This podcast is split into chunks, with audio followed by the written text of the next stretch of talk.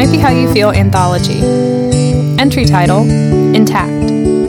Date written October 26th, 2019. Haley and I are back in New York City. It's Haley's bachelorette weekend, and she and I have driven from DC up to New York for a short but fun weekend.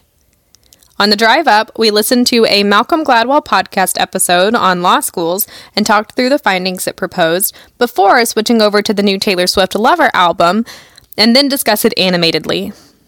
I'm a terrible navigator and am even worse when I'm passionately asserting my opinion on relatively mundane topics, so Haley's a little concerned we'll make it there all right.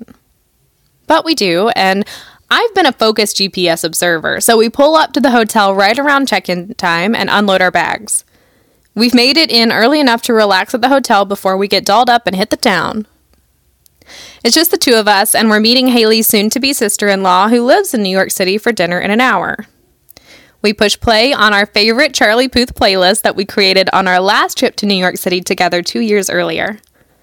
We actually saw Charlie Puth in concert about a year ago, and now we reminisce and laugh at how we stood at an outdoor concert venue in the rain during the middle of the summer, watching this two attainable celebrities sing his overly sexualized songs while we were surrounded by nine year old girls and their indulging parents, wondering why in the world we expected anything different.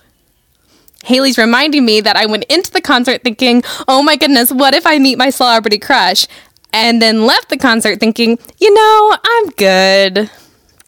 We feel young and free and put on our finishing touches, then walk down to the lobby to call a Lyft. We're soon with Haley's almost sister in law eating dinner at a chic restaurant in the Lower East Side, rehashing our Taylor Swift album review. Shannon has strong opinions, and honestly, I'm here for it. We're finished not too long later and walk the few blocks to a comedy club where we've got tickets for a show. Shannon's a big fan of comedy too, actually interned at a late night talk show and I think went to Second City. So it's a fun night and made even more laughable by the fact that one of the comics gave me his card as we're leaving and says he'll be in DC in two weeks for a show if we want to see him then. Haley promises we'll go, and I pull her out of the door before she promises I'll call him too.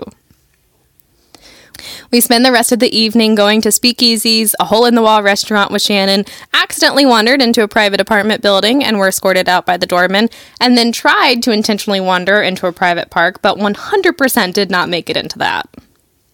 Shannon breaks off around midnight, and Haley and I finish our night getting McDonald's near our hotel and taking it to go at 2 a.m.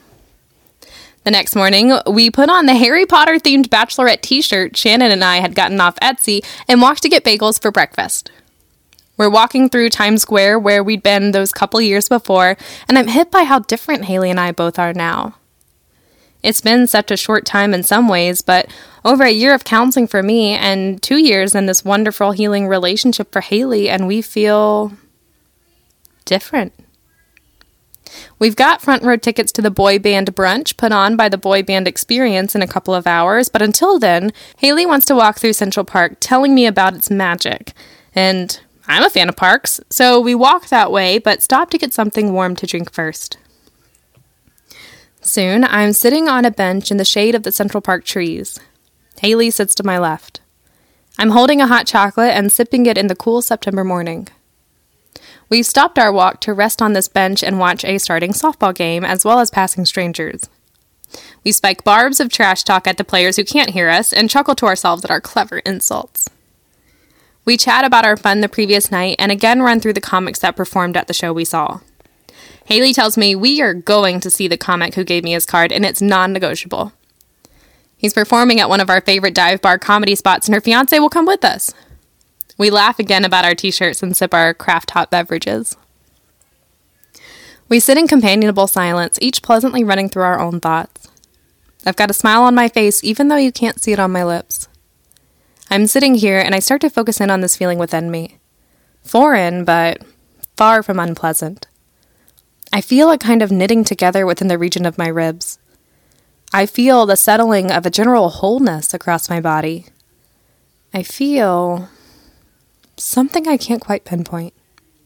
I don't chase to name it, just allow it to roam. This is something I don't want to scare away by overthought and analysis. This is something I simply want to feel. So I welcome it and leave it be.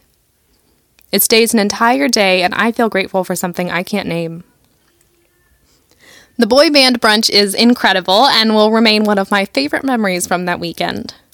All too soon, Haley and I are saying goodbye to Shannon and picking up the car from the parking garage before we head out from New York City once again.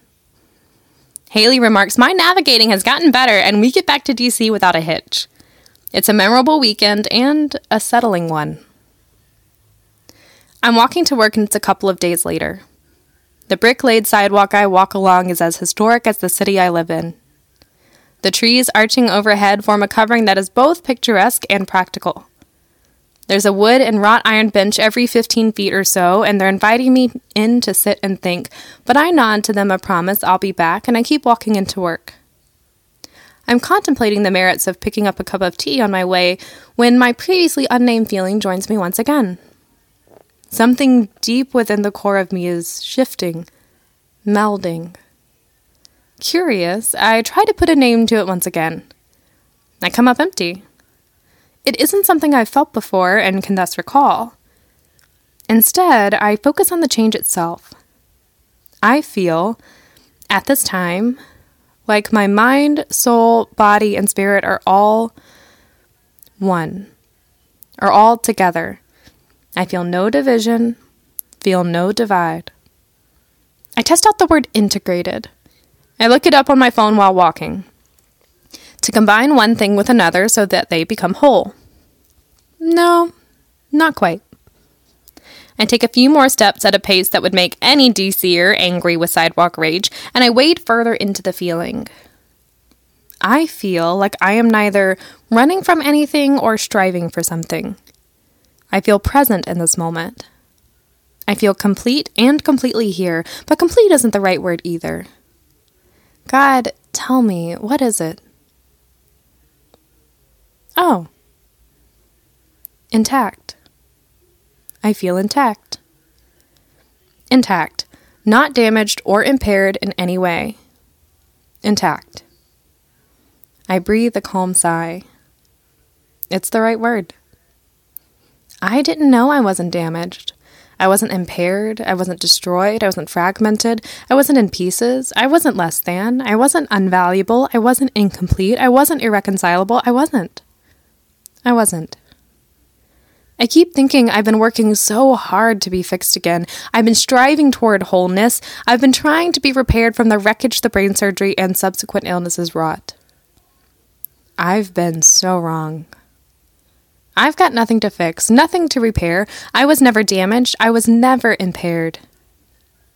I thought for so long that God was putting me back together, trying to reintegrate that which the brain surgery destroyed that the brain surgery was a bomb exploding and pieces of me were fragmented, strewn across a very wide landscape.